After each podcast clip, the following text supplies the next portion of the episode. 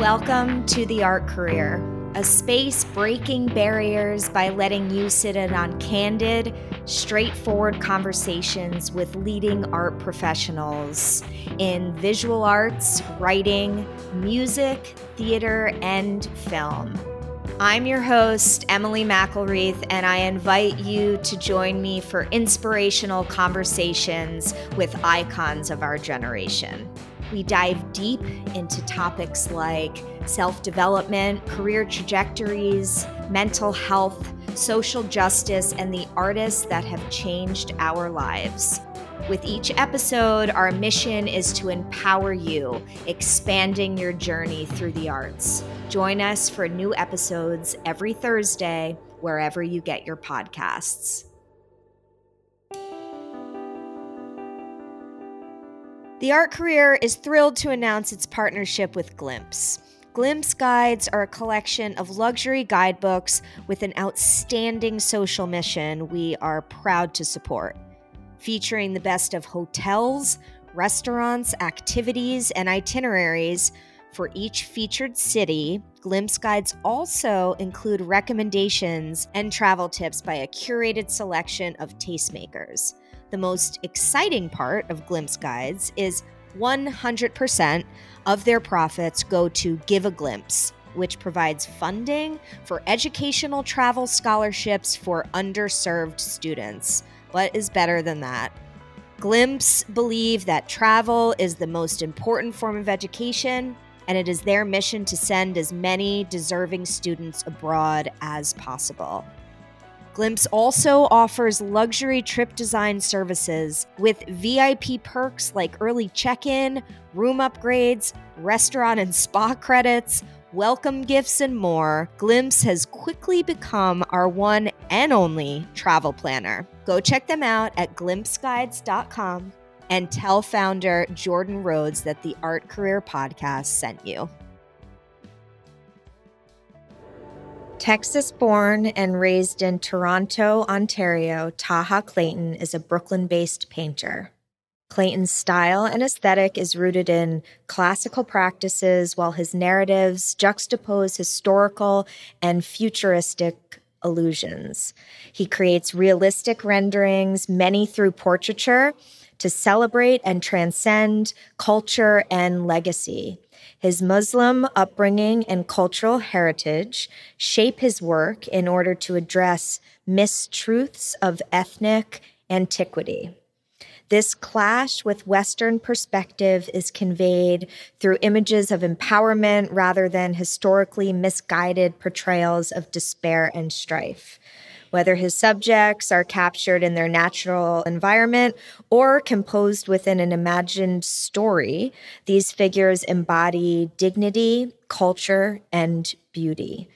Clayton's precise, labored, and intricate methods of realism is especially illustrated through his common use of fabric.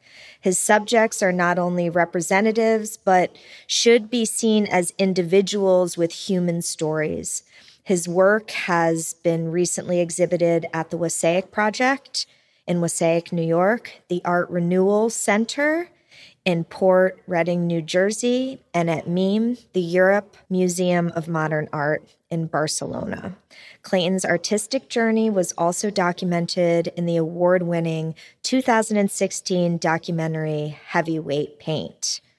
Hi, Taha. Hello, hello. Taha and I are sitting at Troutbeck in Wassaic, New York, where we met and where you currently have an exhibition up.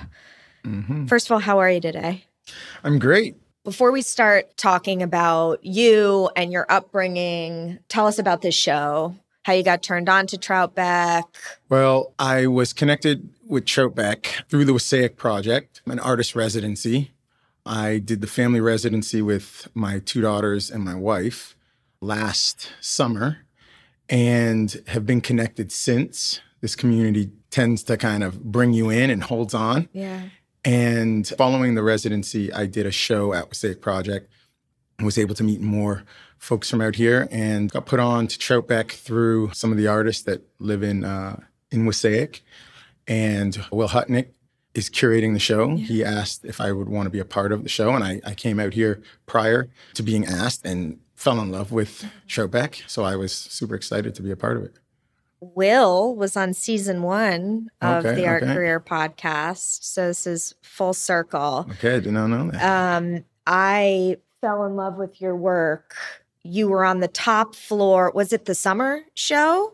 At Wassaic. The... So Wassaic Project does two exhibitions a year. They have their summer residency show and their winter. It was the winter. It was, okay. It was December to March. So talk about that piece. It was on the top floor of the mill in the group show, because mm-hmm. that kind of transitions into this show as well. Yes. Well, even just how that show came about, I had done the residency, and the family residency is like a two-week residency, which was in the summer.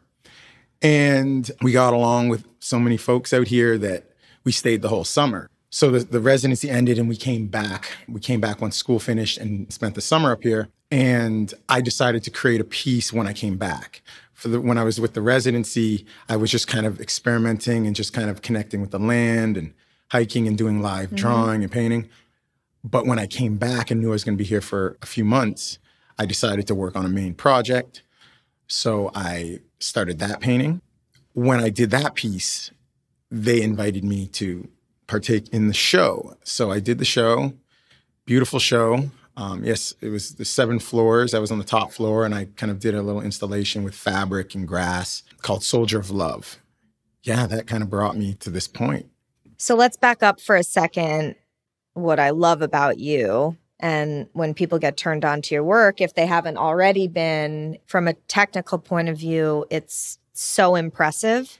And what's the most impressive is that you are self-taught. Yeah, no formal training. Yeah, so let's talk about that, because you want to know what, Taha, that's not spoken about enough, right? And I think that there's such a drive for every artist to study art. And and I, it's just not necessary all the time. So can you talk about that experience? Yeah. So my upbringing, it was just more sports, athletics, me and my siblings. And I would do some work in high school. I do carpentry and painting. And those are the things I did in school. And I really liked them, but I didn't really have a connection with like the teachers or that community within my school. So I stopped doing it in high school. And once I graduated, I would just kind of doodle after work and just do things like that.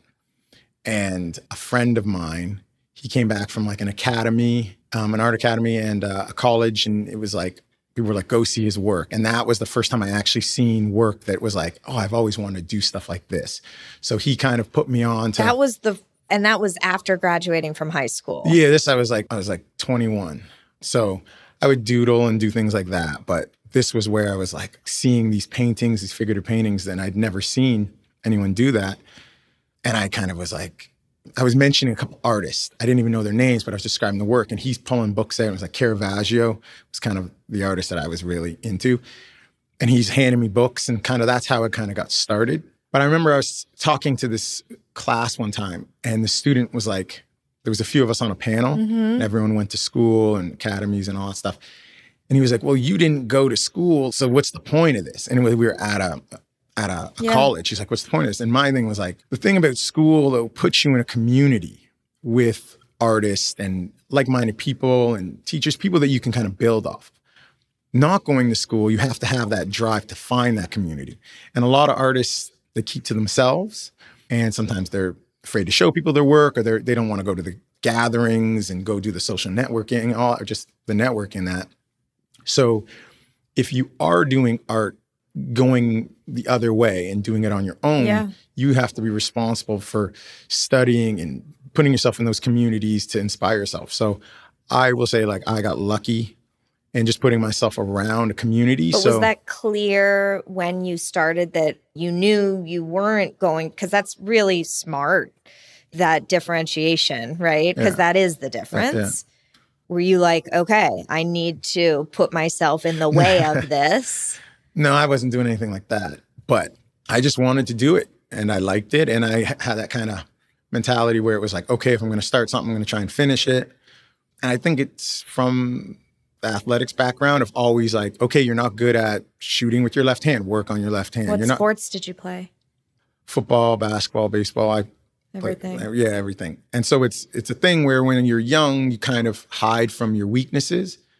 But as I got older and kind of bringing in athletics into it, I kind of, it was like, you, if you want to be well-rounded, you kind of got to just go at it hardcore. So in the type of work that I do, you really kind of have to have the discipline because you're doing work. And I mean, any artist, I guess you, you get to a point where you're like, you might doubt, you might look at something and go, oh man, this is garbage, I'm not good. And you might push it aside. And, and I learned it's like, that's just part of the process. So you just kind of got to just keep going through, keep going through. So early on, it was just a matter of just put in the hours, just keep working, go for it. And I wasn't trying, I wasn't thinking about doing art to sell or doing art to be like an artist. It was just, just doing it. Teaching yourself. Yeah, just doing it. And uh, though I did try, and every piece still kind of is that way, where I'm like, every piece is a main piece. What do you mean a main piece? Every time I'll do a piece, it's like, okay, I want to finish it. And it's, I don't really do sketches. I, I probably didn't do too many sketches or anything like that. I would just kind of go into a piece uh, and just try and complete it. Where some people, like, you're practicing like figure, movement, things, and it's not all about finishing a piece. It's just about kind of like. But for strobing. You, it's about finishing each It was piece. About, yeah, it was about. And I've learned that's where I'll say with the Wassaic Project, it was kind of just try some stuff. Yeah. Try. But yeah, so in that young, in that in those early days, it was just just going for it, and there was no real. But I think also, sorry to interrupt, the dedication of making yourself finish the piece too, whether or not you're totally in love with it, because of the nature of your work, it probably was a really good thing for you that you did. Do yeah, that.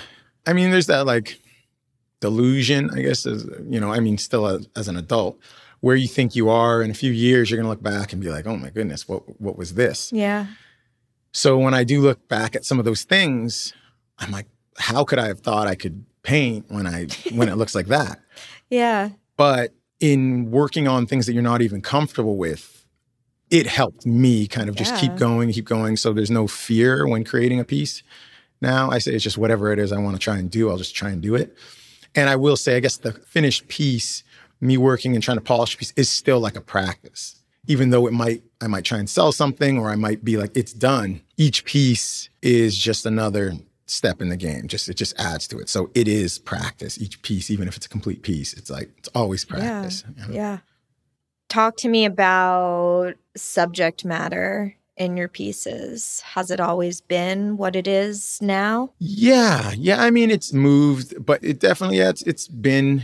It's been this. I, I'm hearing this a lot, and when I'm hearing people's interviews or just talk about art, whether it's women or L G B T Q plus, uh, like whether it's the B I P O C community, wh- whatever it is, I find we all have the same kind of goal a lot of times, and it's showing work basically that represents the artist. And one of the reasons why I knew Well, I know I didn't pursue art really in, in school mm-hmm. because I never saw anybody that looked like me. And that's what I'm saying. You'll hear a lot of people say that. So when I enjoyed doing work and I would do some stuff in high school for those few years, it's not of artists that look like me. It's not of the work. The subject matter isn't people that look like me. If it is, they're like a servant or, you know, they're mm-hmm. in the corner. And that's why I would say representation matters. So when I started painting figures, mm-hmm. and as opposed to just doodling, when I started kind of composing images and shooting stuff and trying to create these pieces, it was like of my siblings. It was just of people that were around me. So I always wanted to put work out that would inspire me as a kid. Like if I was that twelve-year-old, and when I saw what would I like to see? I was listening to this music. I was growing up hearing about this history. I was going, but I never saw any any paintings really on the level that I was pursuing or in the direction that I wanted to pursue that inspired me in the sense of representation in it. When I started, I started painting, started painting things like battles, and these battles which I had within self or in the community and in society. And then I stopped. Because I started realizing it was like, if I'm putting some of these images out that might be describing a negative situation, you see it a lot in film and stuff, right? Where it's like, they're talking about something so terrible that happened in our society. these kids and people grow up and you see that and, and you're not seeing yourself outside of it, you still become a victim of that imagery. So if you're talking about a, a war or somebody being incriminated or someone, you know, slavery and that, it's like the child still sees himself as the slave, in my opinion. So my thing was like, I'm going to stop talking about those things for a while. And I'm going to just focus on the dignity and just that self-respect. I'm going to put those images out. So when I come back into, and this is kind of where I'm going now and having that balance is when I'm coming in, I'm telling certain stories that might be a little bit spooky or grim or whatever. It's balanced with a large amount of, of positivity. So that's been the focus from the beginning. You can really see that in this show. Do you agree? Yeah, that was the goal. And the, the work that I'm doing now is like trying to have kind of a full full perspective of portraiture, storytelling, like different types of stories. Again, it could, stuff could be a little bit scary or grim, and stuff can be joyful, and stuff can be power empowering, and just having that balance to give you a full set of emotion. And when you're looking at one piece, you're not just looking at that one piece. All the other works are kind of helping you with your interpretation of each piece. They all kind of play off each other. That's kind of the I goal. think it's really important for, and we will add installation images and just every image from this particular exhibition into our show notes for the podcast, because I think it's only up through November. November sixth. So not everyone will get a chance to see it. However, I think it's really important to, I mean, this is so beautifully curated by Will. Yep. And this selection of works, this body of work, there's a heavy narrative element. Do you agree mm, with that? Yeah. And like you said, it really encompasses this whole spectrum of emotion, right? Through these figures, through these experiences, through these colors. And I think speaking to what you just shared, you know, making that shift a little bit. I think the cotton pieces, which are my favorite pieces in the show, there are three, right? Three, There's yes, a large three. and two smaller. It's kind of a perfect example of what you just said, right? Because you're looking at the, I mean, just exquisitely painted. I mean, you know, everyone must see your work in person. I, I'm not even going to try, right? It's just so beautiful and so well done. So you're looking at this, you know, beautiful image and this beautiful frame of, you know, a piece of the cotton plant. Mm-hmm. And then there's, right? So that's the first thing you're seeing. And it's that experience. And then obviously mm. there's such a heavy narrative there. So is that, does that kind of speak to, is that an example of what you were just saying? Yeah. I was focusing on there's like this baggage, and of course, you know, there's this baggage that comes with cotton in America, but I look at it like it's not about the plant, like the plant didn't do anything. It, the plant just exists, and there's this softness and gentleness to it, but it has such a weight, and cotton is so light, but it's got this weight. So in Canada, there's Remembrance Day, mm-hmm. where you honor the fallen soldiers, and for the month, you wear a poppy. Because there's this old famous poem, and it was like in Flanders Field where poppies grow, and where all the soldiers are buried, there was all these fl- all these poppies. So we you wear the, the poppy as remembrance. In all of Canada or just in, in Ontario? No, in, in Canada. In okay. Canada, it's just like you can go to a, a store, a bodega, and you leave a penny, take a take a pin, like a. Uh, okay. And so they're just like fake flowers, but you just pin it on your. Yeah. And so my thing was like wanting to focus on remembrance as opposed to mm. why. When we focus on like soldiers dying in World War Two, or we're not, we're focusing on people giving their lives for freedoms. So my thing is wanting to focus on remembrance of people giving their lives for my freedom. So I painted those on cotton, cotton on cotton. And those were the first ones I've done live. Like I've never painted really from life. Like I, I'll do some sketches, but those I had like real cotton plants and I drew and painted directly on raw cotton. I am here because of these things, and I'm able to paint because of beings that passed and were murdered and brutalized, but I am here and I'm remembering them while I'm painting. So it's like a full circle thing. So there's they're more in the sense of remembrance, celebratory, celebratory. The other one, another one's called the cross, because we people carry the cross the same way. They carry the cross because in their belief, Jesus died for their sins. So it's focusing on what he died for, and the cross is a symbol of that. And then the other one, the larger one, is called the shield. And I was looking at it as like going into battle when the English or whatever, they'd have certain, you know, the cross and that on their their shield, where it's like the crest of uh, the people. And it's I was playing on like Captain America, his shield, his shield, you know, so I was like Captain America. You're a like, essentially, of, the whole show is about Captain America. Yeah, it's, I mean, no, the Black that's... Panther was for Wakanda. The, the there's there's a thing also, this is kind of off and on, but like people will make comments like, Superman wasn't saving nobody in the hood. He was saving mm-hmm. Lois Lane, bringing totally. her back. So that hero for the men and women that passed in this country, he or she would carry that shield. And so that's like that Captain America, you know? Yeah.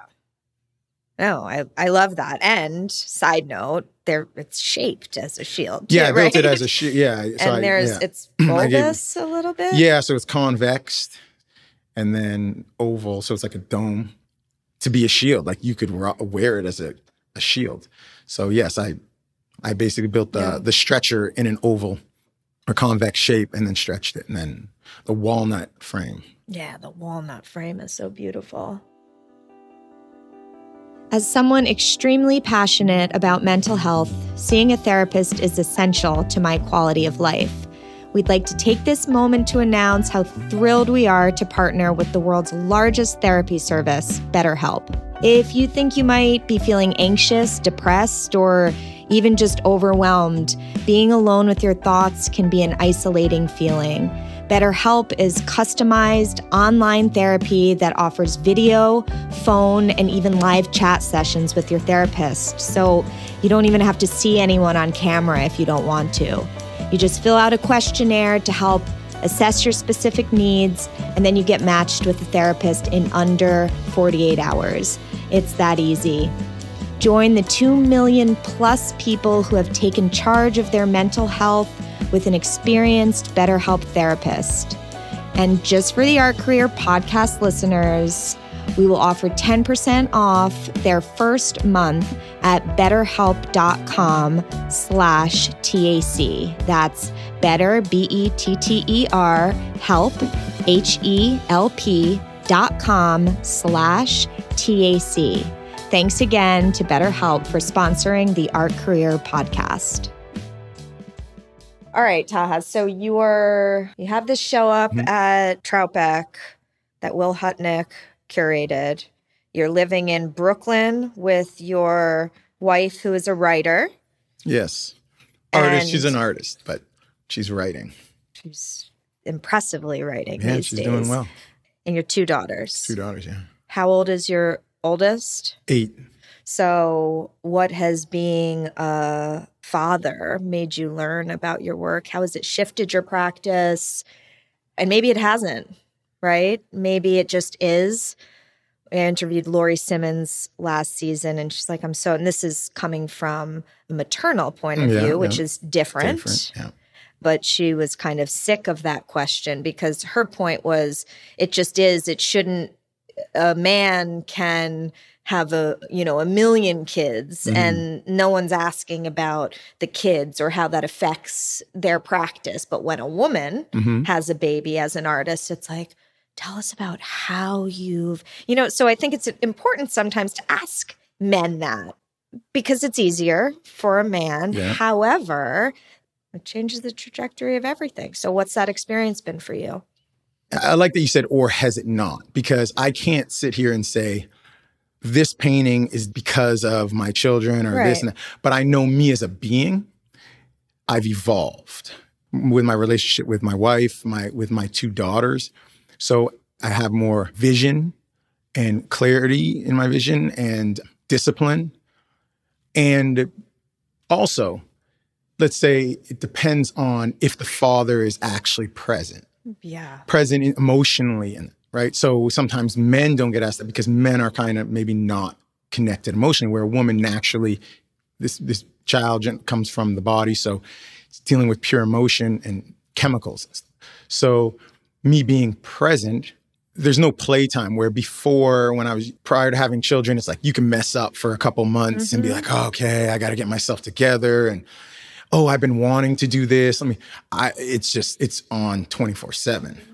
I am what my children, my two girls, they see me as a, as their father, as a man, and what I hope they see and what I hope they see in other boys to young men when they grow up is these things. So I'm completely focused, but I, I can't say one thing about like a specific stroke or a specific t- piece, except trying to build that full on community, legacy, and just kind okay. of tradition, honor. And give things. Them these images that you didn't have growing it, up, right? Exactly. I mean, that's yeah, exactly. the full circle moment. Yeah. How long have you been married to your wife? It'll be ten years in May. So we're already planning our anniversary. We're trying to figure that out.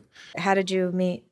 We met in Brooklyn through a friend. It was kind of just one of these like random things. It wasn't supposed to kind of happen. And then we became friends, and because there was art community, and and she'd hang, and and then we just started kind of like, kind of started talking, and and then it just kind of went. And neither of us, we, we didn't want a serious relationship. We didn't want kids. And then once we got together, it started evolving. So it wasn't Neither like, one of you no, wanted kids? No. Or a serious relationship? No, no. So you must really love each other. Hey, yeah. Yeah, definitely. It, it, I, when I was asking her father, like, we already knew, okay, we're going to get married. And I was like, well, I'm going to ask your father. And he was like, oh, called him on the phone. He's like, um, let me, uh, I'll get back to you. And I was like, what? Like, you know, where gr- women or girls will always be like, my dad's so nice, but it's different from right. the, the guy side. But he actually wanted to save me from like heartbreak, because when she was younger, she told her parents, I'm not doing any of this. I'm not whatever. So he oh. went to speak with her and her mom to make sure, but we had already known we were going to get married. So yeah, we've been together for a while. And in New York, it's kind of like a blur. You can't really, or it feels like it's been twenty years, you know, just because the time in New York happens so rapidly. It's almost like dog time. Time in New York does happen very rapidly. Yeah. It's all of a sudden, you know, three years later. Yeah. And you're walking into the same bodega. Same thing. that's so that's one of those things that kids definitely are like a timeline. Yeah. I have friends and family that, you know, will be like, people be like, how old's your kiddo now? It's like eight, like what?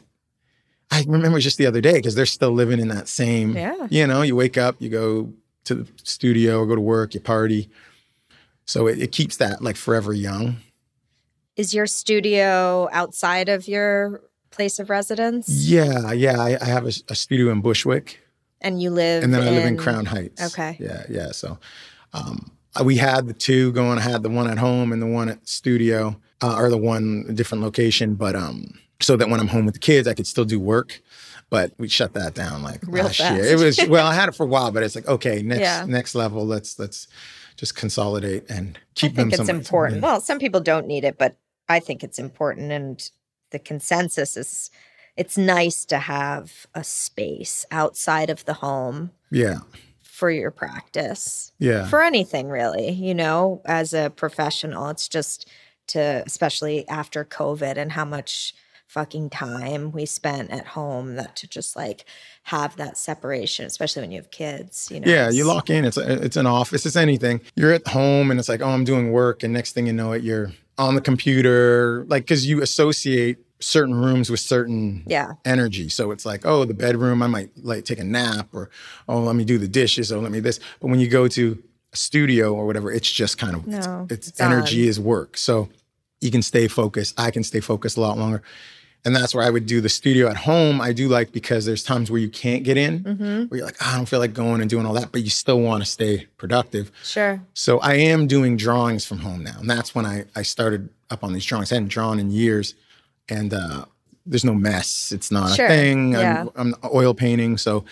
Let's keep that at, at the studio, and I can do some drawings, and just it's not a problem. So I am doing that still at home, but I don't have a whole studio set up at home anymore.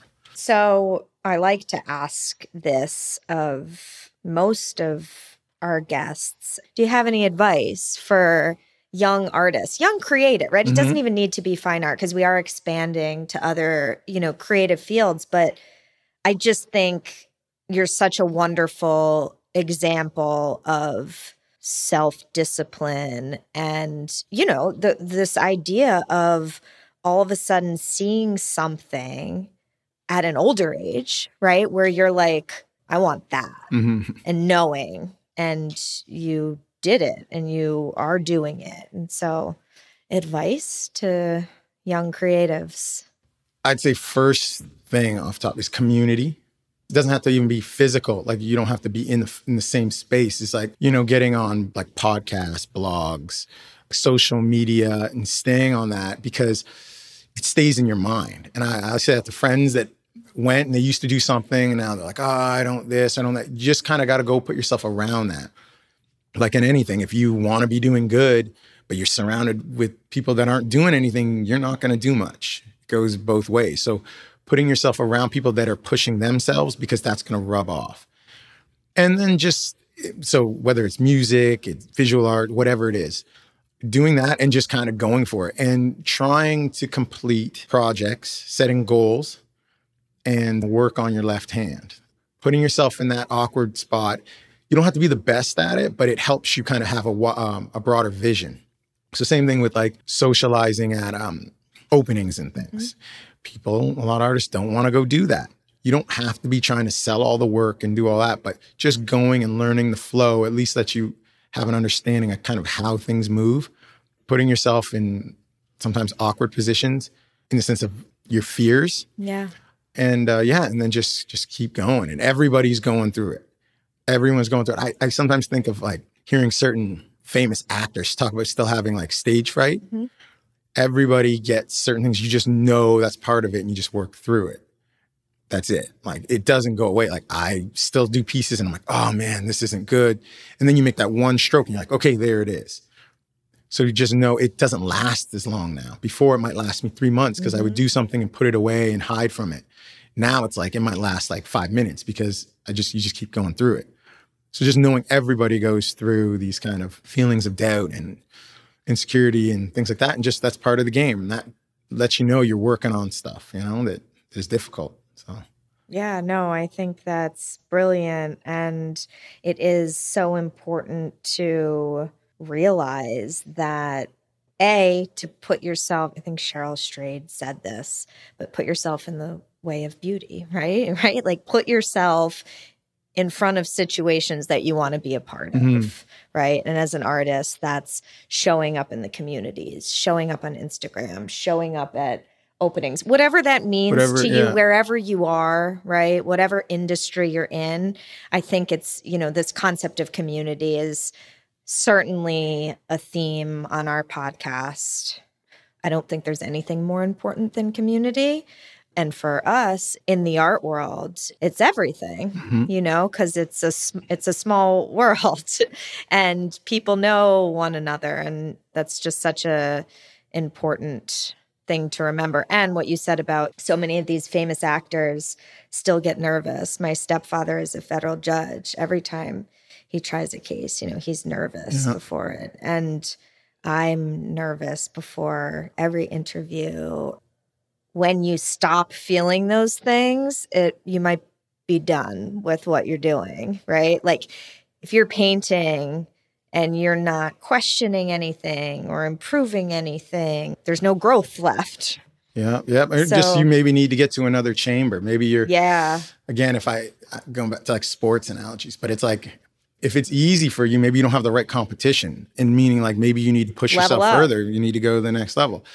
And even just for people that may, might not do art or create, but for them to kind of understand, if you go to the gym, what happens is people go to the gym and have partner. Like you're doing bench press. You need that, yeah. that sparring partner. They're like, push, push, you know, keep going. And that's the same thing as as in, in anything, right? So if I'm slacking and I'm just, oh, I'm going to chill. And my buddy's going to the studio. He's like, you need to get in there. Mm-hmm. Come on. Like I'm going. Then you're like, okay, forget. I'm going to go. And it works the opposite way. It works where it's like, yeah, I'm going to totally. chill. I'm I'm going to get into the studio. And someone's like, come on, just come for a drink yeah. too. And then you don't go. We all know how that is. So it's an so, accountability buddy. You yeah. know? Someone kind of pushed that. you in that vibe and that kind of peer pressure and that. So put yourself around people that are pushing you in the right direction. And if people, if you have people in your circle that are kind of knocking you and whatever, then maybe you limit how you interact with them and kind of letting them know. You got to curate people out of your life, I've found, as I get older. Yeah. I mean, it's tough to learn that lesson, yeah. and it, it's uncomfortable. Yeah. But you got to, you got to cut those people out. Yeah. Or again, like, some people might be where you meet up with the kids. Some people sure, might be you go to sure. the, the bar with. Yeah. Some people might be like you, you're creative with. But sometimes you, these people, you don't want to mix the two, you no. know, and this isn't the right place for them.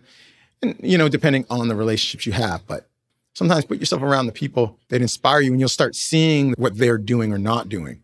But if you're just measuring it by your relationship, you can't tell. But when you surround yourself with other people, you're like, oh, wait, this person encourages me. That person makes fun of me every time I'm trying to do something. Okay, but if you weren't around the person encouraging, you might not even know that the person was actually making fun of you. So community is, is key. And then again, just stay with it. And the thing is with the arts and stuff, it's like you should be getting better on like your deathbed kind of thing. Like it's, it doesn't hit a point where you're like, okay, well, for me, I don't feel I'll get to a point where I'm like, okay, I'm- I got it. Because you learn and grow and yeah. add something new and just constantly push yourself. And it doesn't have to be always in like, run harder. It's, it can be just like, okay, let me think about what I'm doing. Let me take some strokes off. That was some impressive advice that I know our listeners are going to hold dear. You know, it was, it's, it's so important for younger creatives to back to community, right? right? To have places, you know, to hear peers, professionals talk mm-hmm. about their experience and how they've gotten to where they are and what's helped them. So thank you. There's no doubt that in the next five years, we're going to be seeing way more of Taha Clayton. I respect you so much. I love your work so much. Thank you for being on the Art Career Podcast. Thank you for inviting me. Thank you so much for tuning in to this episode of The Art Career. If you get value from this podcast, please consider helping me make more of these episodes by becoming an Art Career Premium member at the art career dot supercast dot com. That's the art career dot supercast, S U P E R C A S T dot com. And please don't forget to rate and review. Every rating counts. Thanks so much.